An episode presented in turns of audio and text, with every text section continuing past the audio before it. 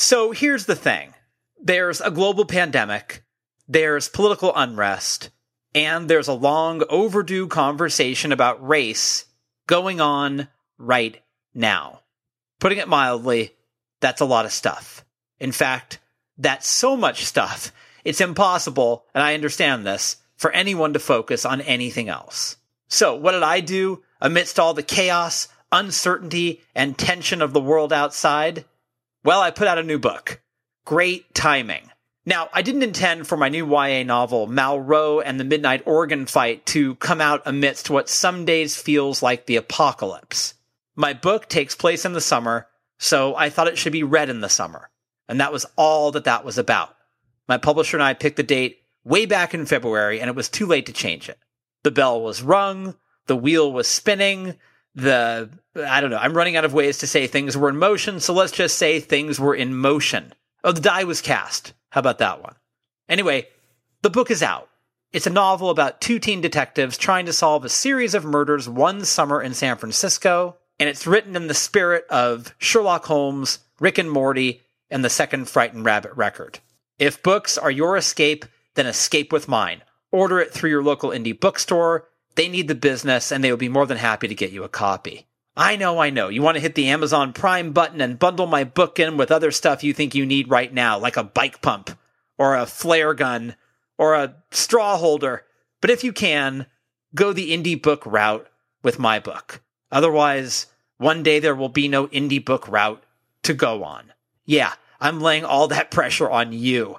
Not totally fair, I know, but you get the point. Thank you for your marvelous letters about my book. I'm very pleased you're enjoying it. Yes, many of you asked, and there will be a sequel. And no, uh, there's no movie plans yet, but there have been rumblings. And in this day and age, I'll take rumblings. rumblings are good as gold. I'm Alex Green, and this is Stereo Embers, the podcast. Check this out. I can tell that I've lost my way. Sitting out here on my own again, this is more than I can take. And I wish I could be the same. But truth be told, I'm not sure I can. Maybe that's okay. Now I need a reason to carry on. It figured out, but now I see I'm not that strong.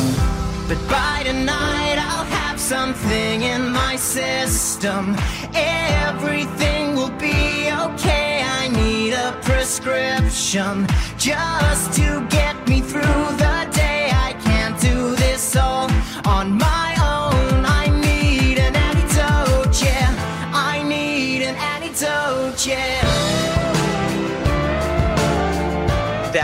music of Between Kings, a band which features my guest today on the program, Jordan Coyne.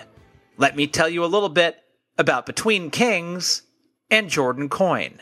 The best way to live in California, the author Cormac McCarthy once wrote, is to be from somewhere else.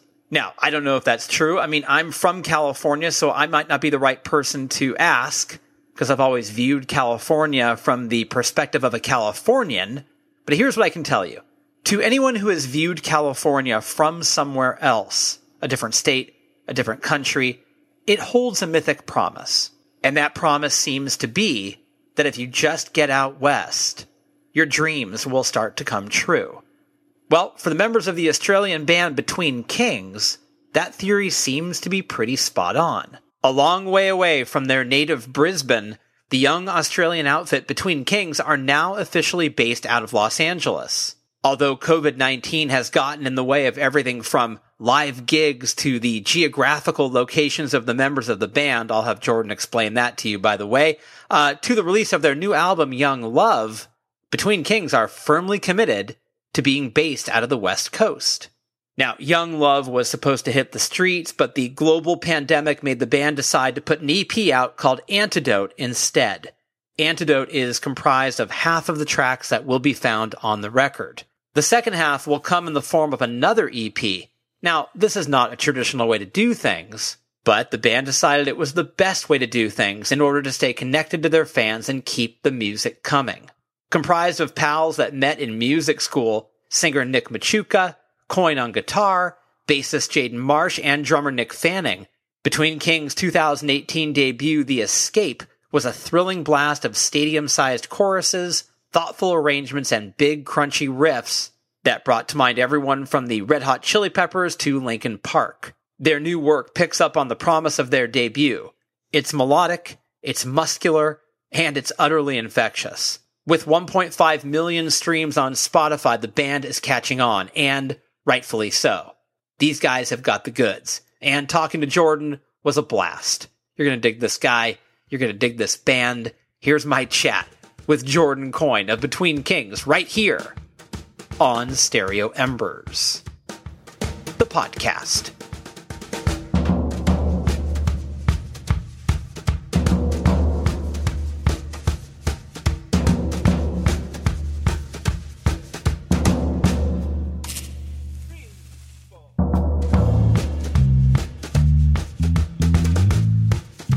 Over for even a couple months at a time definitely is different to living here. Because um, we moved here in August last year, and so when you get thrown into it, you go like, "This is now home." Um, you find out those things that you didn't really see for the even if you were here for like there's been times where I've been here for like three months out of the year. Um, and yeah, you find out some more things about the city and the place and the people that you, you just sort of don't get yeah until you yeah you settle and go okay this is home now. You need to make this home. Right. Right. Are those things both good and bad? For sure. There's i think it's like anywhere. Um i come from you know i come from australia. It's a it's a very beautiful uh, country and and i come from brisbane and it's a very beautiful city. Um have you been to australia at all? I have not, but I know that the Go Betweens are from Brisbane, right? Isn't yeah, that? Yeah, we've got a bridge named after them. Yeah. Um, so there's there's definitely is the culture shock. Um, obviously the homeless problem is uh, you just notice it a lot more. You, you sort of do notice it when you come and visit, and you go like, "Oh, there's a lot here," but when you when you live here, it's it's an everyday thing. So right. Um, and back in Australia, I think we have like, oh, it's a bit like we're like ten homeless people. I know that's a bit of hyperbole, but you only really see them in um um, especially in Brisbane, like a place called the Valley where the, the, all the nightclubs are. We basically have like just one long sort of street of like nightclubs on each sort of side, and um, that's only when you really see our our homeless. Besides that, we don't really see them around the suburbs or too much at our like beaches and yeah. So that that was definitely a bit of a culture shock, and you just see a lot of weird things over here too, which I I like. It, it keeps it interesting um, I say to people like, if you come over to LA for, you'll see more weird shit in one week um, than you do in like five years in Australia. like, um, even if you just go like Venice alone, you go down to Venice and yeah, yeah, you, you exactly know. You just all the yeah, like not not crazy as in a bad thing, but all just like the what is this? What you just everywhere you look, there's almost like a character. Um, and um, I've sort of felt that it's it's a weird city in the sense of um, it's so big yet it can feel so lonely, and I think that's why people are a little bit more outgoing and a bit more um, extravagant, or because everyone wants to be like, I mean something. Look at me. Look at me. Right. And it's definitely a city that breeds that sort of um, behavior. It's not it's not a bad thing at all by any stretch of imagination. It's just sort of is what it is. That's something I feel like I've noticed. Yeah, in Venice, it's just on display. I mean, yeah, for sure. Right. Is yeah. is there a loneliness that you mentioned? Is that something that has affected you? Do, do, were you surprised that there was such a lonely element to such a? Um, because LA is such an interesting city in the and, and area in the sense that people are clamoring to sort of be recognized whether yeah. it's in the industry or whatever that might be it's it's like you know so the loneliness almost seems like it's surprising but how did you how did you interpret the loneliness and how did it affect you um i was lucky enough that when when I moved here, we didn't move as a full band just yet because of diff- certain different reasons.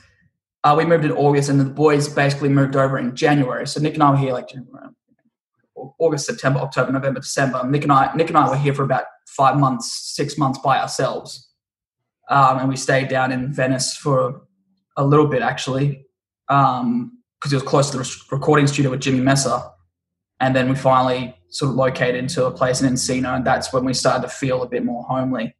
Uh, and my sister, who lived here, was away for about I don't know a month and a half or so. So we basically just had each other. Um, so it was it was it was definitely a weird experience. It was very it was very very tough. I'm not gonna lie. It's like to pick up your life, move countries, move away from everyone you love to chase your dream and all that sort of stuff, and um, and then move into a completely foreign area with foreign like foreign people and the ways that people different like interact or how safe do you feel, like how welcome do you feel, um, and then so the place that we are living in was quite a little bit dodgy too. So it, we sort of had a little bit um, of anxiety, sort of going through the first month or month or two. Um, the first couple of days were really rough, um, but you know that's just what you need to do if you like. This is the place to be for music, you know. Yeah. For, especially for what we're trying to do. So it's just you got to do it. Do you, do you want to be in the music industry or not? Um, and how I interpreted that sort of. Um, it's kind of weird in the sense you go. Sometimes you feel like people are just talking to you to get to know, like to get something out of you. Mm-hmm. Like the whole network. There's networking, and then there's been at a party, and then you see someone. I've had instances where I've been talking to people, and they don't know who I am, but they see who I'm talking to, and they they want in with that person, so they come and talk to you to make a. It's almost like sometimes you're a stepping stone, and I don't I don't like any of that. Like I'll I'll talk to whoever, um, I, I, don't like that sort of um, thing. But that's, I guess, the hustle and the. I mean, and, and, it has to be done. It's just a part of. It's just a part of what it is, and you need to do it too. So.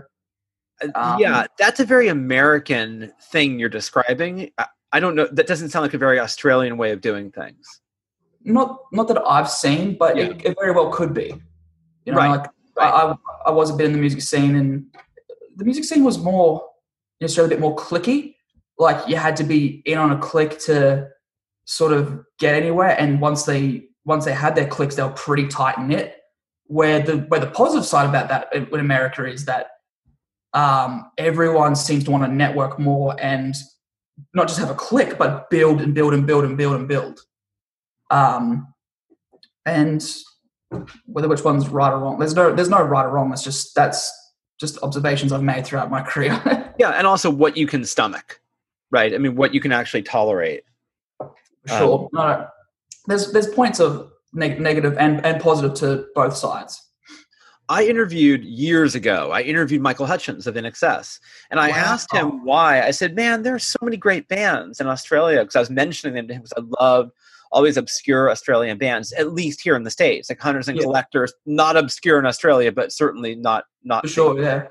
Um, and I said, why did INXS make it? And he said, because we were willing to travel. We were yeah. will, we were willing to go. And I look at you and I go, that I get what he means. It was 25 years ago, but I get what he means. Like you were willing yeah. to leave everything behind. Um, you've got to you've got to lay everything on the line. Like, how badly do you want this? Um, and it's a hard road. It's, it is a fun road, but it is a hard one. And I, I couldn't. It's actually funny that you bring him up. There's there's you're maybe like the tenth person that's compared us to INXS, and and for me that's a massive massive um, compliment to be compared to someone like that. Because um, I think it was like what their fifth album deep that they only really took off. Yeah, it might have been might have been their yeah, and in the states it would have been like their they had a kind of a soft hit with like the swing started to really so maybe then, then kick happened, which I think was later fifth well, cause, I think because listen like thieves did really well here, and um and the swing, but but right, kick was the monster. Yeah, yeah, and yeah. So I knew that they sort of, and, and I see sort of a lot of our career in in them too, hopefully as well, and and some cases, um, you know, like you know we, we've had to like every band goes through their struggles and stuff like that, but you just keep at it. we're willing to travel, we're willing to put everything on the line, and yeah, and it's it's been odd that that's not the first time that we that people made that comparison. So it's that's it's hopeful. It's really cool. Yeah, not a bad trajectory. They certainly. I mean, there was one point where they were literally the biggest band on the planet. Yeah. Oh man, his voice. He's just he's just got such a cool voice. Yeah. And guitar tones and oh man, yeah. They they I love that band. I do too, and I still think "Don't Change" is one of the greatest rock and roll songs probably ever ever written. Mm. Yeah. Um. Yeah. I, I couldn't agree more. Yeah. No. No arguments there. But but what I, what I didn't get a chance to ask him, and I will ask you, is you were saying the first bit was a bit difficult for you. Was there ever a moment because you could have very easily stayed in Brisbane and been very successful there and done what you needed to do, um, Yeah. and had and had a sort of strong regional potentially national career in your own country and you made this big trip here to do it here um, where you're you're forward thinking and you're looking ahead but was there ever a moment when you got here whether it was the dodgy area or the strangeness of, of Valley, was there ever a moment where you thought man i shouldn't have come i should have done this Um. No. Um. And there wasn't there wasn't that thought as much as um. You know, it's like it's Mental Health Awareness Month, and I, I was just on a in, interview with a um. ah, I can't. Sorry, I can't remember off the top of my head. Heart Heart Support. There. Um. I just want to make sure that I get that right. Yeah, yeah. And of course, my Heart support, yeah, it is heart support. Um, yeah, I just did a, a live stream with them, talked to them about an hour, and so and and um, so I, I Nick and I have dealt quite closely with mental uh, health issues, and still sort of go through that struggle. Um, and it wasn't necessarily a thought of um, I made the wrong choice or the- sorry, what was the way you phrased it? That, that um, Like, I shouldn't have done it. It wasn't necessarily I shouldn't have done this. It was. It came from sometimes the insecurities of like, can I do this? i see And and I was not willing to run away. Still, I, I've never, I've never for once thought. You know, times have gotten really tough, and we've gone, we've gone through a lot as a band. Some really bad times that would break up most bands, uh, not internally but externally, um, and we just refused to run away. And I think that's a bit of a testament as well. So yeah, and it, no matter how bad it sort of got, it was just like, yeah, yeah. I guess yeah. Sorry to, to ramble on about that. It's like not necessarily that I shouldn't have I shouldn't have done this. It's c- can I do this and just pushing through those barriers and going, yeah, I can. Yeah, and where does where does that self belief come from? Do you have do you have sort of a, a, a hidden reservoir of endurance? Like I'm not I'm not going to give up. Um, it's maybe just stubbornness at this point.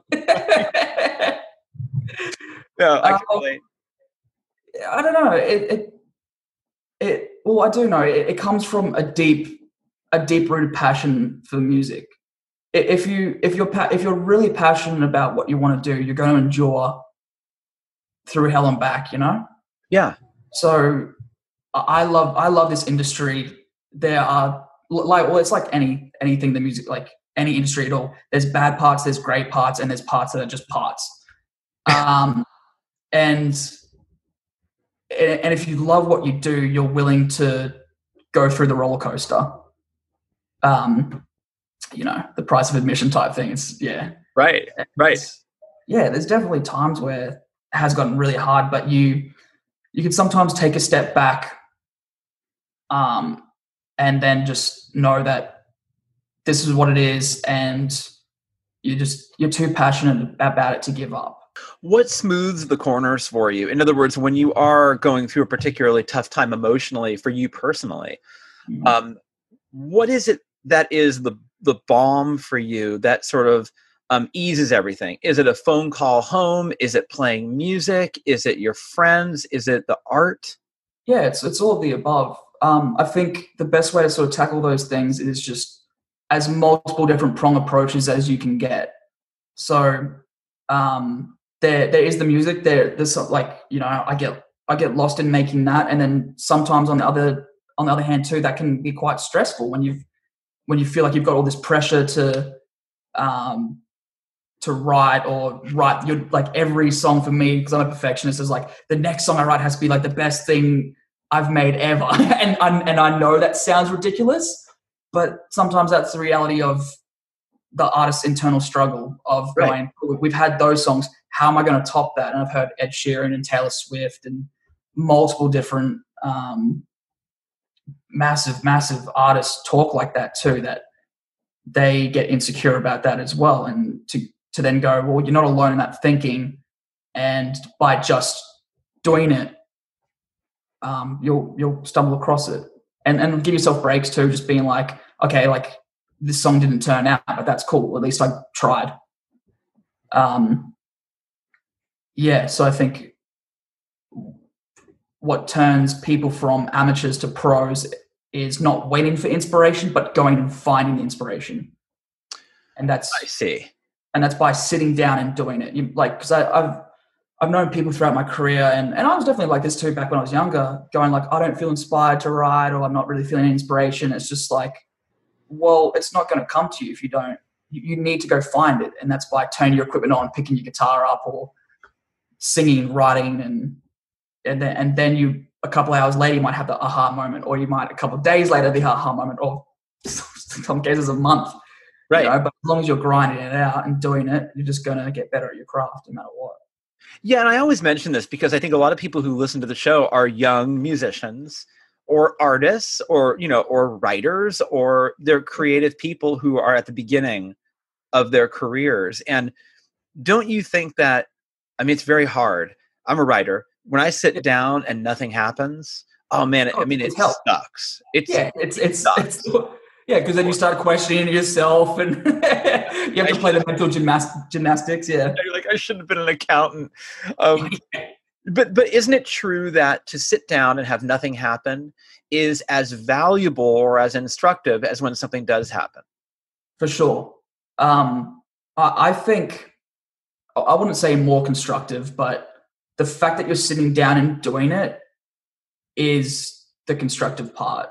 Mm. So like I've I've learned so much out of like you know because I do music production as well, and I've learned so much by just sitting down and doing it. And some of the songs not panning out, but I go, oh, I now how I now know how I like to edit these things. Or you find it, it's trying to find like some good things in um in whatever you're doing. Or like if you don't like something go okay like what do i like about it? Instead of a post like oh, i hate this song and just trash. You go like oh, okay there's there's this kind of like drum groove thing that i made that's kind of cool i might shelve that and i didn't like the chords so we'll get rid of the chords and come back to it at a later date. You're Um, saying you have to engage in the process. yeah. For sure. Um, and yeah it's it's important. It, it's the the aha moment is the payoff of the grind. Uh, a grind it's but it's fun you know and and it should be. And even if sometimes it's not and you're really struggling to get there that's the most important time where that shows how passionate you are. That you might not be in the best headspace. You maybe don't feel like you can do this or you can write or what am i going to write and that really i think separates the pros from the amateurs is it is the times where you feel terrible you you um second guess like you like oh, can i do this or am i any good and then you sit down and you still do it even if you don't make any progress the fact that you sat down and did it that shows that shows the passion like actions speak louder than words Well, yeah, exactly, exactly. Were your parents supportive of you embarking on this career? And did you grow up in a house that was really an, an artistic house? Um, quite the opposite, actually. Um, my, my, my parents were super supportive, but I came from um, a family, like to just to sort of shortly get it, but like my my father was actually a famous rugby league player. Um, he was like in the like the quote dream team and and that sort of stuff, and won premierships and uh, grand finals and stuff like that. Um, and he's a bit of a um, part of an iconic team for Australian Rugby League. Um, for anyone out there who wants to know, it was the, the Canberra Raiders, like the 80s 80s team, and played for Queensland State of Origin, which is like basically our Super Bowl, and uh, played for Australia as well, and yeah, Wow. yeah. So so it was very you know sportsman, and then got into like sort of business and stuff like that. Um, and they did really well in that. Um, and yeah, they they were so it was quite an opposite background, but they they were really supportive, and they, they've been. I, I couldn't have asked for a better you know set of parents.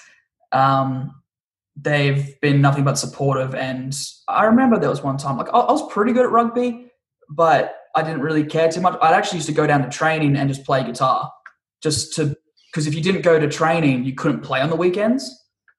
And so I'd go down to training and just sit on the sideline, just play guitar, and just be like, yeah, I was there at training, I can play.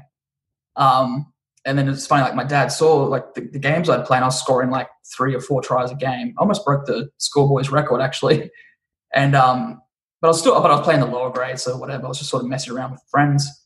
And my dad said, like, you know, you actually could be, you could follow this if you wanted to. And I just said, yeah, I'm so interested in music, and people knew who my dad were, especially in the high, like the the higher grades and stuff like that. And um, sometimes they'd ask me, like, you know, why aren't you any good? Not not necessarily bullying. Like, I, I wouldn't take it as bullying. They're more just like, you know, your dad's a famous football player. What about you? Type thing. Um, but I remember I did ask him one one night, and, and this was a massive turning point for me. Uh, I was 16, and I remember where we. I was 16, and I remember we were. Um, we we'll just driving. Sometimes Dad and I would just go for drives and just talk and stuff like that. It was really nice. Um, just to, also just to get out of the house because we sort of need to.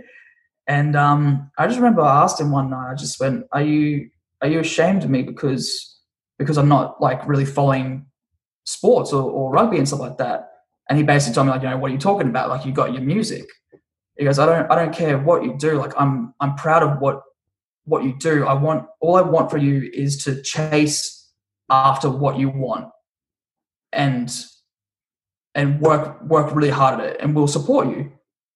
Um, and said, like, you know, if, if you work hard at it, we're obviously going to support you. But if you, if you don't, then, you know, then what are you doing? Um, so that was a massive turning point for me to know that he didn't even have re- any reservations or any like expect expectations of me to do that. If anything, he was really proud. I was carving out my own way, my own passions, and really striving and chasing after those things. And I think from that day forward, I was sort of able just to sort of, as a sports analogy, just pick the ball up and run with it. Yeah, yeah. I mean, he recognized that you were passionate about something and moving towards it the same way he did with sport. I mean, it didn't really, it doesn't really matter what the thing is if you're Yeah. passionate and moving towards it with energy. Yeah, and that and that's yeah, that's exactly it. And that was they've been a great emotional support. So as far as like coming over here too, sort of like to go back to that other question, and what's what's helped me is yeah, it's all the above things like you know calling home, uh, call, talking to friends and family. Um, it's also just about trying to the thing is biggest thing that I that helped me when we were in Venice. Uh, Nick and I was just like, well, we can't just keep locked up in this little house. We need to go explore. Um, and we went down and just bought skateboard. Like 'cause we weren't too far from the Venice like walk area, like the, the Oh, beach, yeah. where Yeah. you just sort of go down and hang out or whatever. So we went down and bought skateboards, and I'd go skating around like pretty much every day for couple hours and just to be out. Um, so just exploring and getting to know the area that really helped, and then just realizing also too when you've you've worked quite hard to take a step back and avoid burnout because that's something um, that's I've experienced too a couple of times in my career where you just grind, grind, grind, grind, and you're doing it for 12, 14, 16 hours a day. Uh, sometimes I was even doing like 30 something hours in a session and um, for months on end, and you just come out the other side worse for wear. And it's about, well, that, that's a learning experience too. And it's about having that work life balance. Yeah, because that is, how old are you now? 28. Yeah. So doing a 30 hour, you were talking about 30 hours in a row. Yeah. Yeah, not healthy, right? That's like No. that's like what Bowie was doing in Berlin, and and by the end of it, he was a skeleton. He was not healthy. He was also doing a yeah, lot. I, yeah, there was a lot of downfalls that came. Some we we that was when I was writing the Escape album. Um, so I'd wake up at the normal day sort of was I'd wake up around about like nine or ten, which seems like a sleep in. But what I would do is I would write during the day uh, and mix, uh, mix and do like other things and like on my headphones during night. And when the sun came up, uh, was my bedtime. So from about like six a.m. to nine or ten a.m. was when I slept, and I did that for months. I actually slept in my cupboard too because weirdly enough, that next door to me, um, they were getting there was construction going through like I don't know, like six months of construction, like jackhammers at 5 a.m. and all that sort of stuff like that. And so not only did I did that, I had to sleep in my cupboard as well, just to get away from it. Not very good for your romantic life. You want to come home to my cupboard? Yeah, yeah. Every girl loves that. yeah, yeah. Should, oh, I you had me at cupboard. Um, yeah. yeah, I mean, it's interesting. You sort of realize everyone talks now about self care, and yeah. we were talking a little while ago about mental health and how self care and mental health are inextricably linked. Um, yeah. But if you don't sleep for a long time, it can play games with your head in terms of your emotions and your moods. Um, 100%. You become less productive. Totally. Right. And so have you realized now that you need to also facilitate your creative process with I guess the only, the only way I'd say it is say it a sense like, okay, it's been nine hours, my back hurts, I'm tired, I'm stopping. Yeah, it, it you you have to take time out for yourself. I'd say that's just as important. That that's important for your longevity. Um, yeah, because because uh, I was living with my parents at the time when I was writing that album. Because um, I, you know, that's the only place I could live. Um, and I remember my dad would come in and he'd just go, like, I'd be working away and he goes, Have you eaten yet? And most of the time I'd be no. And he'd actually have to go, Stop. And we'd go down the road and go grab something. And, and then I'd come back and yeah, he'd always have to like force me away to go even do the basic necessities of living, like eat. right. Right. Um, but, but approaching this second album, I, approached it a lot differently.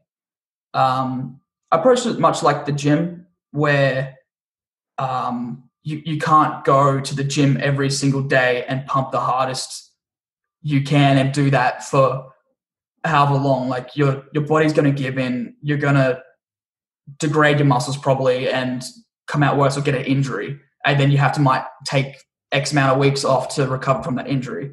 So yeah, I sort of try to think about in that way of like rest is just rest and relaxation and, and just taking the mental time to go I've worked X amount of hours today. That's enough.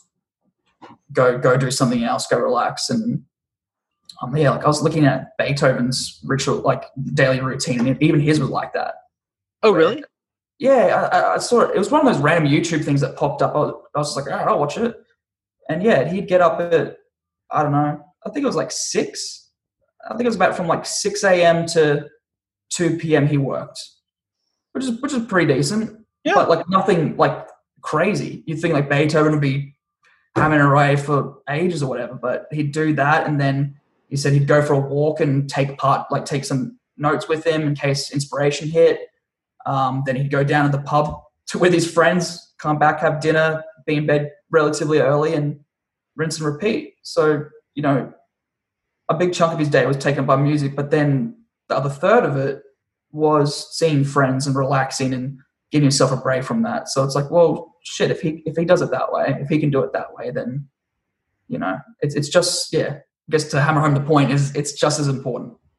It's balance. I would have loved it. It was like Beethoven got up, worked from six to two, then he did push-ups, and then he yeah, he got the um like the you got a you got a door, you got a gym thing. we got one of those up there. Oh, we, um, I have one of those. Those yeah, are great. Let's see it. The, yeah, I have that same thing. Yeah. yeah where you can do them like this too, and you can do them. Yeah, yeah. I got this because we, we lived we lived together as um uh, as a band now. Uh, in Encino, the the boys aren't here. They've had to you know go back to home to the whole coronavirus thing. Is just we were going to stay, but then when everything was starting to get all right, this is going to be a worldwide pandemic and get crazy. They've got they've got wives and families and stuff, and it's just like, well, there's no use sitting around here. I don't really have too much back home. Like I decided to create my life here, and that's what I'm doing. Um, but it's funny, yeah. With the with that thing, we'd um we'd say whenever it's on a door frame, you, you have to you have to do ten 10 pull-ups and then once you've done that you could go put it on someone else's door so so like nick would be in his room and i'd open his door and i'd put the bar on and like so no matter what whenever you came out you had to if you had if you had to walk through you had to do it That's so, a yeah, we, yeah. we were doing like a hundred pull-ups a day It's basically pull up peer pressure. it really is it was Yeah. it was a lot of fun um, I like that thing because you can take it off and literally just move it wherever you want. Yeah, and Uh, if you knew someone was coming through like a different doorway, you can like if you did your ten, you can run and put it up, and they're like, "God damn it!" I know. And also, I think that you do have to approach anything that requires endurance. It, your your training for it is really athletic. The same way an athlete prepares for, um, you know, training for what they do. It's the same kind of thing for music. It's this where you have to eat correctly, swe- you know, sleep correctly, um, look after yourself. Um, it, that there, it does require its own training. yeah, and, like and like we were talking about before, even if you aren't feeling inspired, that's your training. Like That's right. that's that's you, that's you going to the gym and working out your musical muscles or whatever. Right. Um, but yeah, um, I think it was I think it was Bruce Lee. I, I got I got two things like Nike have the best the best slogan like just do it. So when people ask me like, oh, how do you do this? How do you that do that? A lot of artists who are trying to just get into the music industry or trying to pick up the guitar for the first time, there's a couple of things that say like, well, just do it. You know, that's that's all you can really do.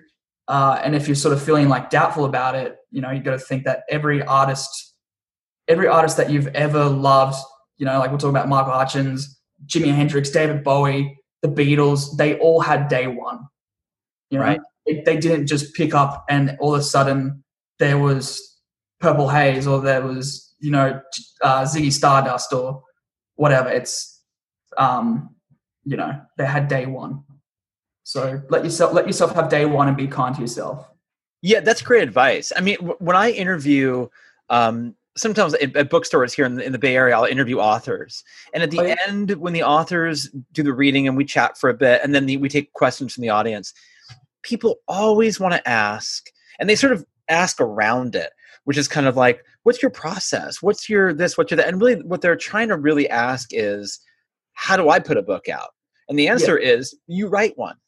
Yeah. you have to sit Yeah, down and it- write it. You know, um, you can't just sort of talk about the thing you're going to do. You have to do the thing you're going to do. Yeah, there definitely is like the whole manifesting thing and, and really putting it out there and and you know even if you have like vision boards and um like notes or like just things to sort of like help you visualize that is quite important too.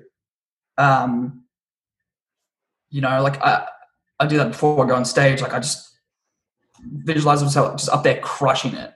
and we'll talk about sports. Yeah, my dad said he did the same thing. He said when he got the ball and then there was someone coming towards him, he said he would visualize him running through that person. I'm just like, you're a badass. I got a badass dad. Um, so uh, yeah, visualizing is definitely important for those things too. But but you're right. There's also I was also reading about there's a lot of um, sort of science behind the thing of that um there's a couple things that I like to do in secret as well because I have I have read and I, I, can, I can sort of feel this is true that when you tell someone you're going to do something, it gives you a dopamine hit as if you've already sort of accomplished a bit of it.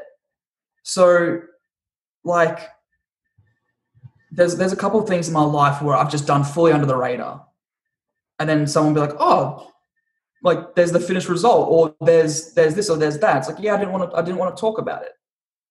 Like I, I visualized it in my head, but I didn't want to give myself that little credit type thing of like, yeah, that little dopamine hit of, yeah, you're telling people that, so it's like, yeah, you feel good or whatever. It's just like, no, you got you got to do it. You got to do this.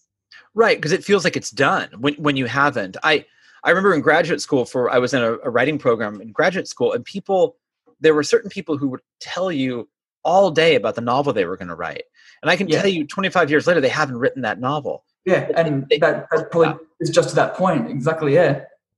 Yeah. Yeah. It's it can be daunting, but if you just chip away and like slow, like yes, to quote um Common, like a rapper I really like, like slow motion's better than no motion.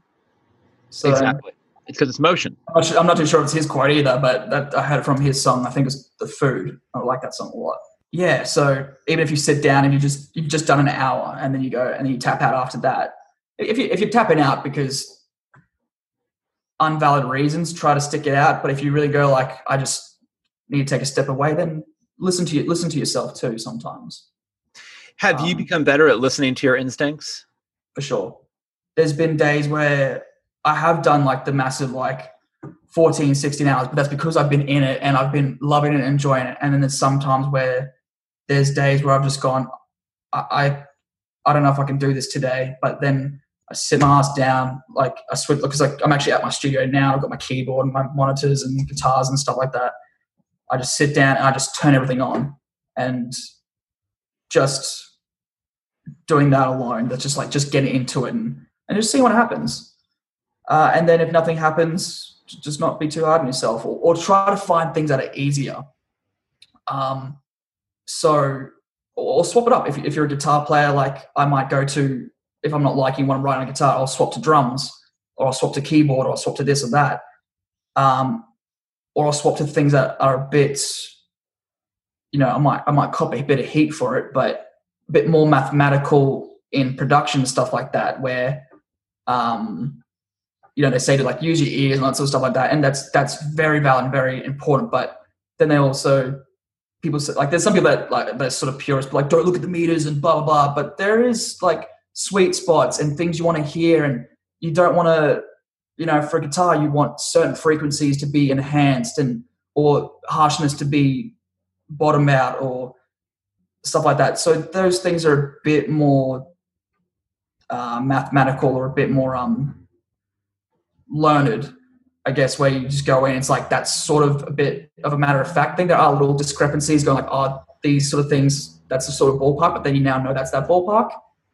Um, so instead of like being creative, sit down and, and what's something a bit more objective towards music that you can learn.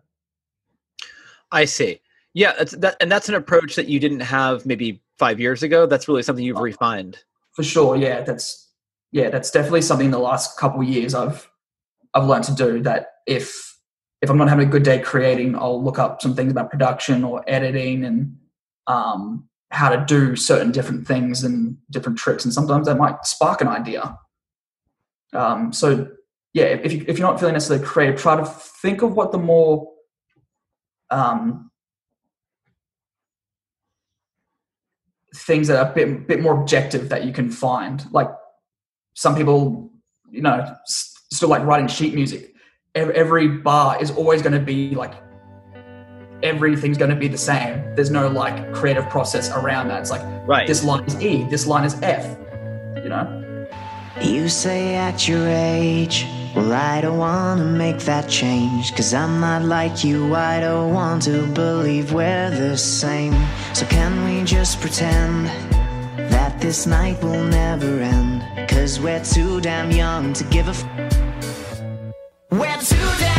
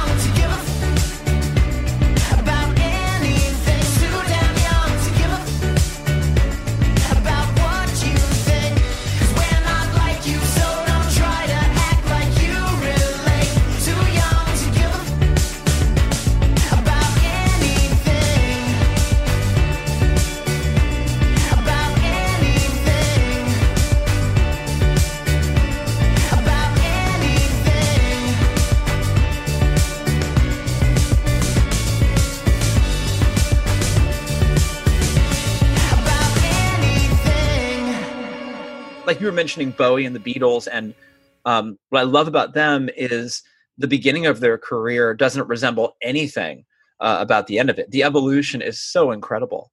Um, yeah, sure. You know what I mean? I mean, like those, like Meet the Beatles has nothing to do with Sergeant Pepper's or Abbey Road or, yeah, um, I mean, obviously there, there are the obvious through lines, but really the evolution is astounding. Do you Absolutely. feel that you are, as a musician, do you feel that evolution? Are you aware of that evolution happening within you? Yeah, uh, um, one hundred percent. I was actually just thinking about that the other day, um, where when you first, especially like as as a young teenager, like you you like what you like, and you can't help that. Like, and and and there's nothing wrong with that at all. You like what you like, and you're going to sort of. Our manager sort of said there's like there's sort of like three, the three eyes of a of a musician's like sort of creative career as, as development. It's um inspiration, imitation, and then innovation. So when when you're first starting out, you're gonna do your covers, you're gonna learn those chords, you're gonna you're gonna if you like Blink 182, you're gonna sound the first couple songs you're gonna write are gonna sound like Blink 182 copies almost. And that's fine. That's just a part of part of your career then there's the inspiration where you're inspired by these different things, but you start to sound like you. And then there's innovation where it comes from within. And I feel like I've really hit that stride now. Like I've done this for, I started playing music when I was 13 and I'm now 28. So what was that, like 15 years? 15 years. Yeah, 15 years. So I definitely feel like I've, especially if this, and it's on this record, I feel like we've hit that. With the escape, I still, I feel like we were in that transition period of inspiration and um, innovation, where there was some song. There's definitely some songs where you can feel you can feel the inspirations that we had, but they don't sound like carbon copies of like we just um, picked up a I don't know it, a whatever song and went I want to write a song like that, and then you do that. It's like okay, I like these bands, and you start to do that. There was and there was um, uh, innovation in there. But what's really exciting about this one, this record, is that we've been asked a lot, like, who are your influences? And it, it really is like it comes from within now. Um, and you get you still get inspiration for sure, but it's more of a global type thing instead of going, I like these sort of things, and then you get inspired by that. Like there's there's some things where like you know we're we're an alternative band, but I've got some like trap hats type stuff in whatever, and some 808 like some stuff that I like from the the rap scene, and there's stuff like you know country or whatever. Like their harmonies are, are insane, and you know so like you go like you can might put like a, a country type harmony where it's like it's really just nice and pleasing to the ear, and then and then you can throw an EDM swing on that and go, cool, let's run those nice vocal harmonies through a vocoder. like, Yeah. yeah. And and then you start to sort of create your own yeah, your own sound. So yeah, it's I definitely think we've we have sort of hit that stage and, and I'm looking forward to even growing and seeing what's p- beyond that too. So Right. yeah, 100% yes, I can I can see that evolution in my career and us as a band.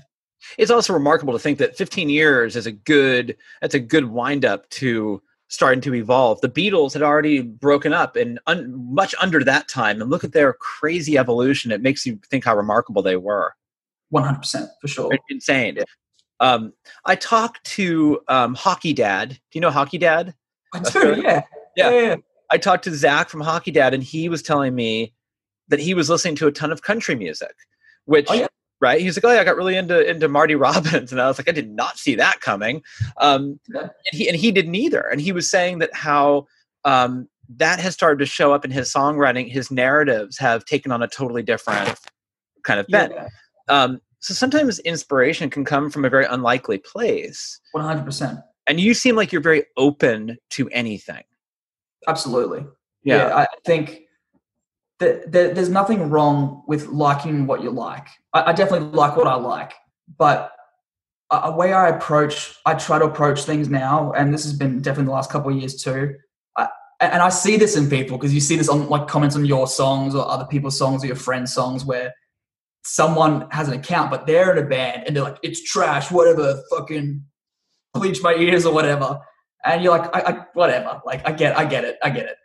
Um, but I think it's important, and, and I've started doing this, you know, maybe at, at least a year. But if if if there's a song you don't like, um, th- there's a song that there's a song that was on massive repeat on the radio, and I'm, I'm not one to shit on pop stars for being Yeah. pop stars. I love pop music, um, but there was one in particular. I'm just like, this just sets me off. I can't stand it. Um, more so like how many producers were involved, all the pro- like production and the money that gets pumped into it, and I'm like, this is the result, like this half baked sort of thing. But then I went, then you start to look at it and go, well, what do I like in this? And and I've really, I've really, really taken that approach in trying to almost most aspects of my life, trying to like, okay, if I don't like something, what's something in it that I do like?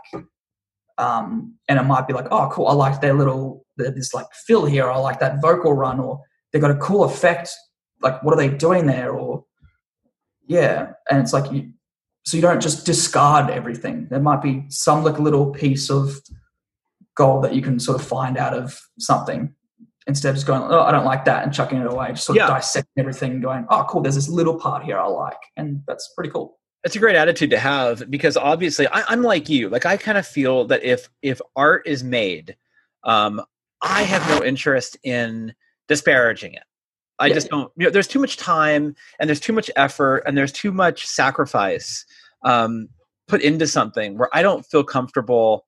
Because some critics do, they like to rip stuff apart. Um, yeah, we, we've but I- definitely had our fair share of that sort of stuff too. Sure. Everyone's going to, you know. Oh, I mean, like when my when my first book came out, um, because I teach university, and some guy wrote on Amazon, "I can't believe this guy teaches college." Yeah, like all right. I mean, but I do, and the thing about it is, is that you can. Um, I don't feel comfortable just tearing someone down who has created something. I I couldn't do it. Like No. yeah, like I I just can't even. There, there's constructive feedback, and then there's just being a dick. Right, right. Right, and and, and maybe it's a funny one-liner, but it's like you're still kind of being a dick, and Yeah, Um, some of them are kind of funny. Uh, yeah, They are. yeah, I'm just like that's pretty. the, the one that got me was actually really funny. Um, Yeah. I'm like, you know, I can't believe it sometimes either, dude. Um, but but the fact of the matter is, is that I like the fact that you are are willing to listen to something with such an open mind, but also if you are recoiling, if you're saying like something in me is not responding to this, but also trying to find something in there that you are responding to, that's a good exercise, I think, to do just in general. Yeah, I, I'd like to think so. Yeah, that's definitely helped me in songwriting and growing as an artist too. And just yeah, it's just sort of like whatever comes your way, just trying to yeah find the find the thing that you do like if you don't. And and like like I said, there's nothing wrong with liking what you like. There's definitely I definitely have predisposition predispositions to like certain types of sounds and music and stuff like that. But but yeah, like I said, I'm not going to discredit. Um, I've never never shat on anyone for making something I couldn't think of honestly anything worse that someone's gone like, "Hey, what do you think?" and then someone's like, "It's shit." I hated it. yeah, and it's just like there's there's no reason for that, you know. If you don't like it, it's like, "Oh, it's it's just not my thing," or just like, "Yeah, cool, good, like good job, but you know, not for me." And then you go, and those sort of things where you're like, "Cool, like you know, that, that's that's fine." And, and for the young artists listening to this and stuff like that too, like you're gonna when you start to get a bit more in the public eye and and take off like not necessarily saying that we've taken off but you know we've gotten to a point now where we're getting more and more things to come in and you're um you're you're gonna get hate mail. You just are. And that's just part of the game. It, it's and then it's about having the mental fortitude to go either, either laugh at some of the stuff um not take yourself so seriously and really just not let it get to you and probably don't respond unless you've got like some funny one liner back or um but nothing that's super mean because then that can be used against you and whatever. But it's more about it has to become water off a duck's back you know? Like just let it let it wash over you. All good. Like you've got you've got a hundred good comments. Don't let the one comment that's negative stand out. Just go, cool. That's that's something to do with them, not with me. They don't like what I do. That's fine. But if they're being nasty about it, and it's like, well, that's that's on them. That has nothing to do with me. Right. It's weird though because like if if if nine people walk by you that don't even know you and they say love your record love your record love your record and the 10th person goes i hate your record you remember the guy who said i hate your record yeah and and that's I, i've read a bit about that in like human like psychology is always really interested me as well and the way the mind thinks and and that's me also trying to help myself and get through things as well and and i have heard that like where um if you, you can the analogy that was used like you can go to say a restaurant every night. Like, say you just went to a restaurant every single night for a month, and um, so you know you had 30 meals at 30 restaurants, and there was one neg and there was one really bad restaurant. You're gonna remember the you're like that place sucked, and you might not remember all like the good ones being like, oh, the steak there was good, or the this there was that was good. Like, there's some definitely ones that outstand, but we have a tendency as human beings to focus in on those sort of things. And I think it's becoming aware of that and not feeding into that. Like we, we know we've, we've released even with Antidote and Too Young to Give a Fuck, like we've that we've just released. We've got some negative stuff on it, but like whatever, because we, you know, like as you probably like heard, like we've changed styles quite drastically, um, which is part of the evolution, right? Um, and finding who we are and what we want to sound like, and actually find the Between Kings sound. Um, and and yeah, and pretty much ninety nine percent of fans have been absolutely welcoming and really really love the new direction, the new sound. And then there might be like you know the one or two that doesn't like it, and the, or the, the other one that's being nasty, and they're not really maybe a fan to begin with. But yeah, it's just um, reinforcing yourself with those positive things and not letting yeah, just trying to let the negativity get to you. Yeah, and, and being realistic. I mean, like we were talking about the Beatles. If you if you go on Amazon and look at the reviews for the White Album, the first fifty are you know this is the greatest thing ever, and then fifty one is like this band's a joke, and you're like, yeah, sure. whatever. I think about it even too. Like, yeah, it's it's gonna it's gonna happen to you. It's gonna happen to everyone. And um, what was what was that like? Like that's why Ed Sheeran got off Twitter. Like he was getting like death threats and yeah. and and this poor dude, I'm just like, you know, poor, poor. I was like, he's just a dude from the subway with an acoustic guitar who just happened to t- like really just take off in a massive way. And and the way he sort of described was, you know, a little bit heartbreaking. He goes like, I don't understand. I'm just a guy making music he likes that happens to get out there. Like I'm just a dude with a guitar. I don't understand why people want to kill me.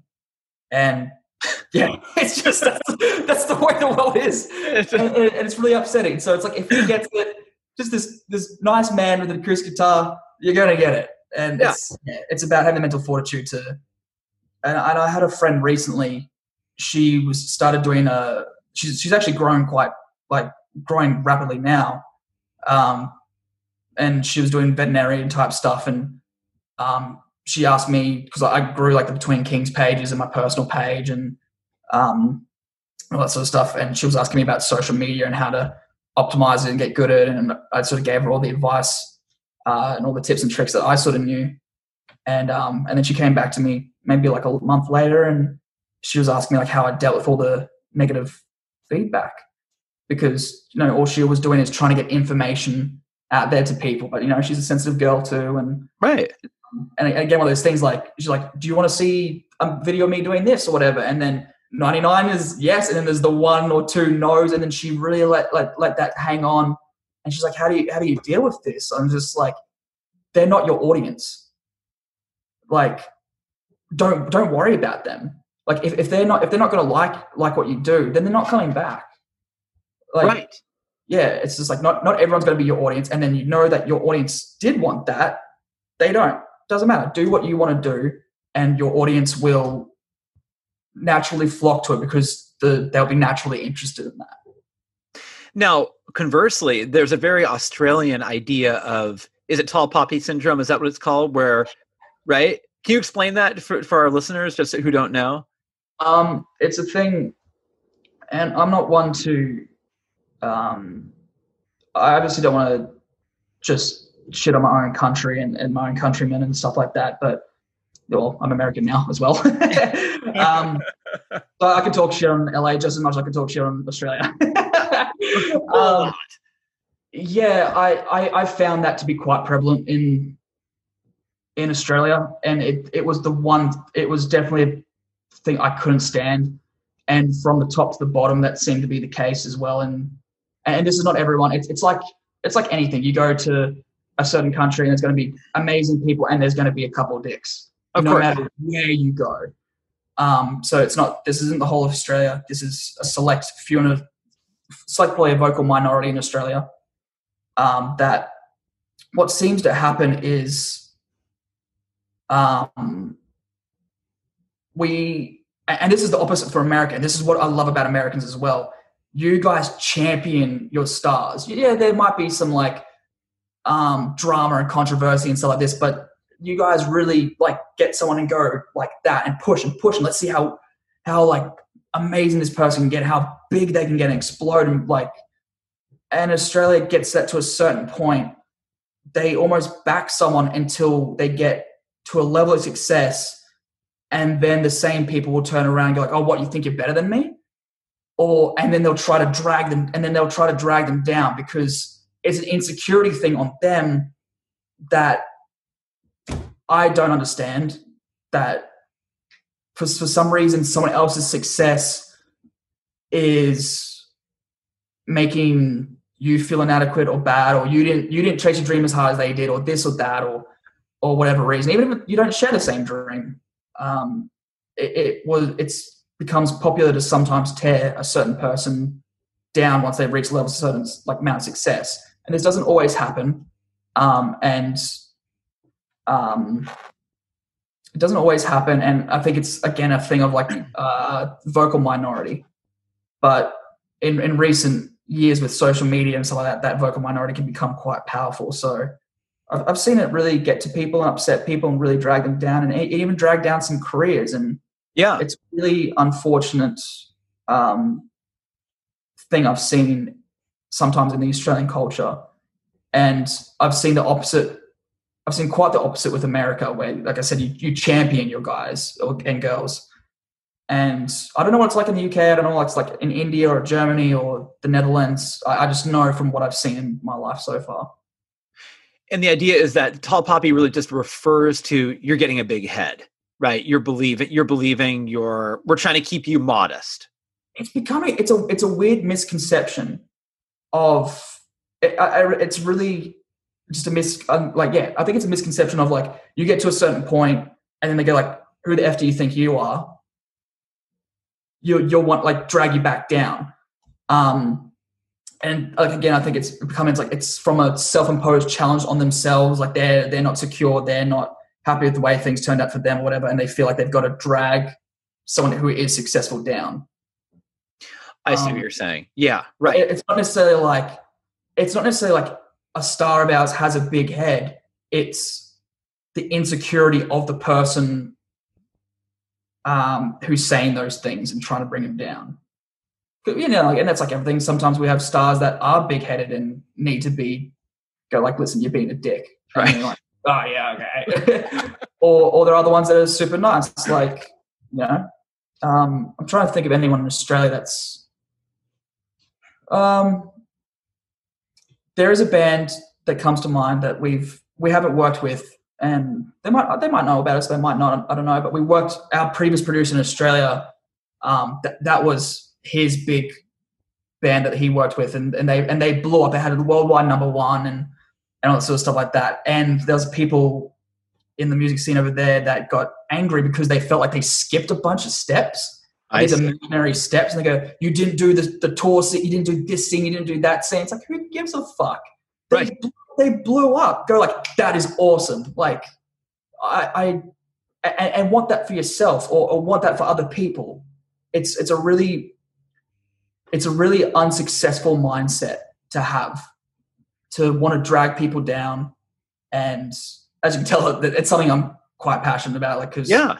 it happened it, it did happen to us as well that we got to a certain level or certain thing and people would shun you off or try to bring you down or or do whatever and um, yeah, so I think that those kind of people really just need to take a hard look at themselves, and um, which they probably won't because they probably don't understand that it's a issue that stems from within. Some people might, and that's great too. But um, it's yeah, it, is a thing that happens. Now, for you, in terms of you guys haven't played live in a while, and it's not it's not really clear to me when that will happen again.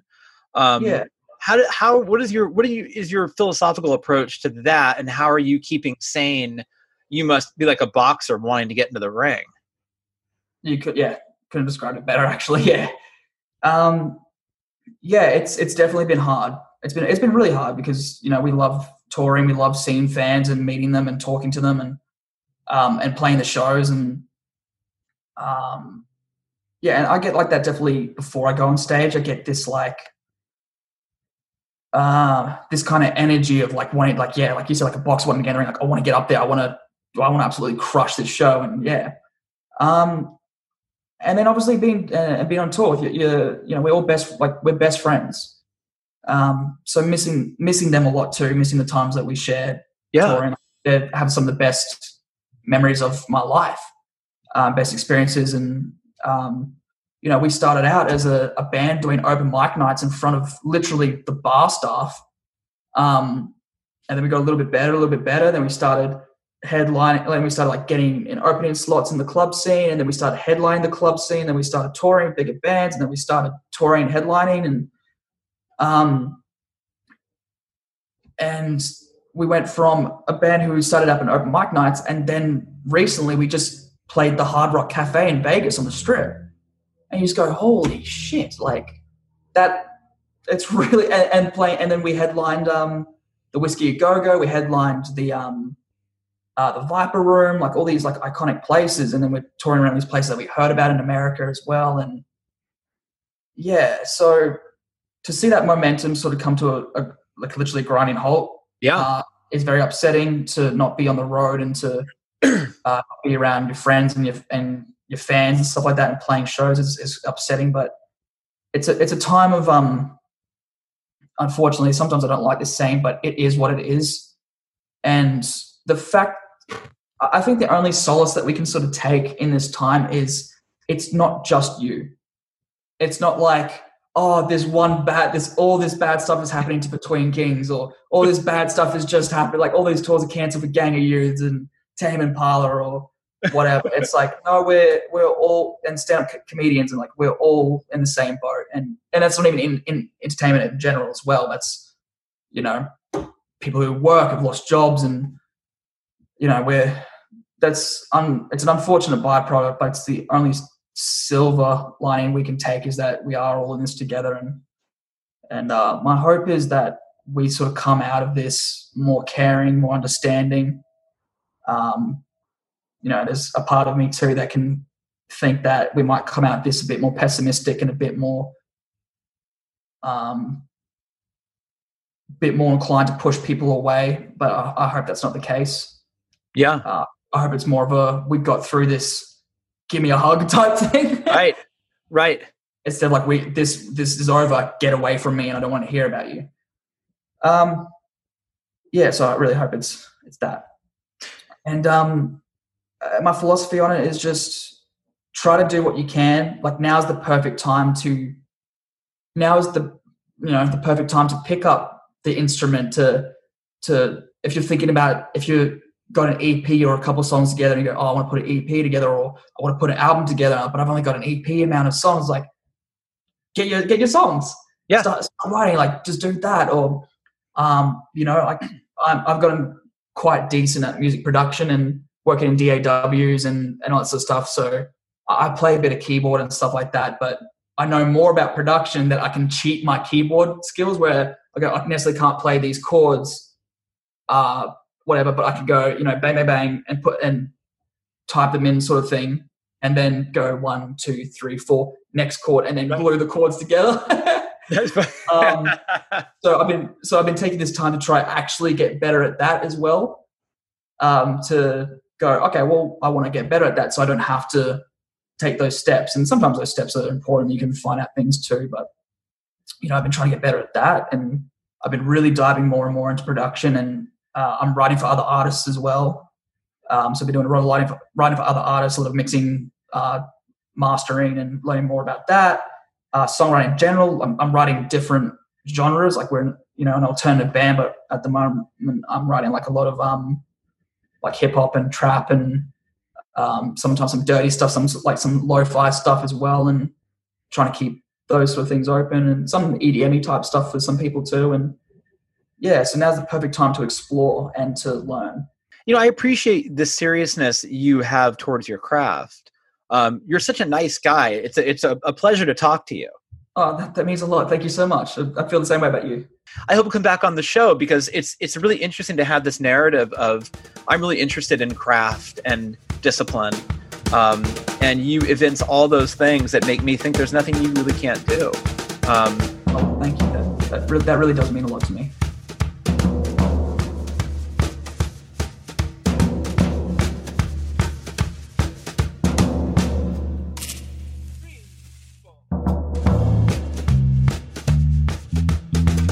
Jordan Coyne. Uh, by the way, not only is he just a lovely guy, uh, I think he's honestly one of the one of the up and coming architects in modern music. He has a real penchant for production and uh, a real understanding of the pop music paradigm. He's a very sophisticated thinker. His take on production and composition is uh, truly innovative. He's uh, he's really a guy to watch. As for Between Kings, that band's going to be huge. As soon as the world heals and uh, live music will happen again, go see them. In the meantime, BetweenKings.com uh, is the place to go. Pick up the new EP. Uh, it's marvelous. I love that band. Uh, go to alexgreenonline.com, see what's going on with me. Uh, pick up my book at your local indie bookstore. Uh, they will be so happy to see you. They'll be so happy to bring you a book. They uh, they really will. They'll be thrilled uh, because you're helping them stay in business. Who wouldn't be thrilled with that? Thank you as always for your support uh, of my endeavors outside of this program. And uh, it sounds so official. I feel like I'm uh, I'm selling you stock options. Anyway, look, thank you for your support uh, with everything that I do from this program uh, to my literary career to my uh, my foray into the world of MMA cage fighting. If you're so inclined to follow me on Twitter, please do so at Embers Editor or on Instagram at Embers Podcast or just email me editor at stereoembersmagazine.com. Who should I get on the show? Who should I bring back? Send me an email and let me know. Stereo Embers, the podcast, is available on all podcast platforms. Go to the one that you use, subscribe, leave us a rating, tell all your friends. We would appreciate it. Let's close the show with a longer listen to the title track of the Antidote EP. This is Between Kings. Enjoy it, and thank you as always for listening to our program, Stereo Embers, the podcast, right here on Bombshell Radio. I can tell that I've lost my way. Sitting out here on my own again, this is more than I can take. And I wish I could be the same. But truth be told, I'm not sure I can. Maybe that's okay. Now I need a reason to carry had it figured out, but now I see I'm not that strong. But by tonight I'll have something in my system. Everything will be okay. I need a prescription just to get me through the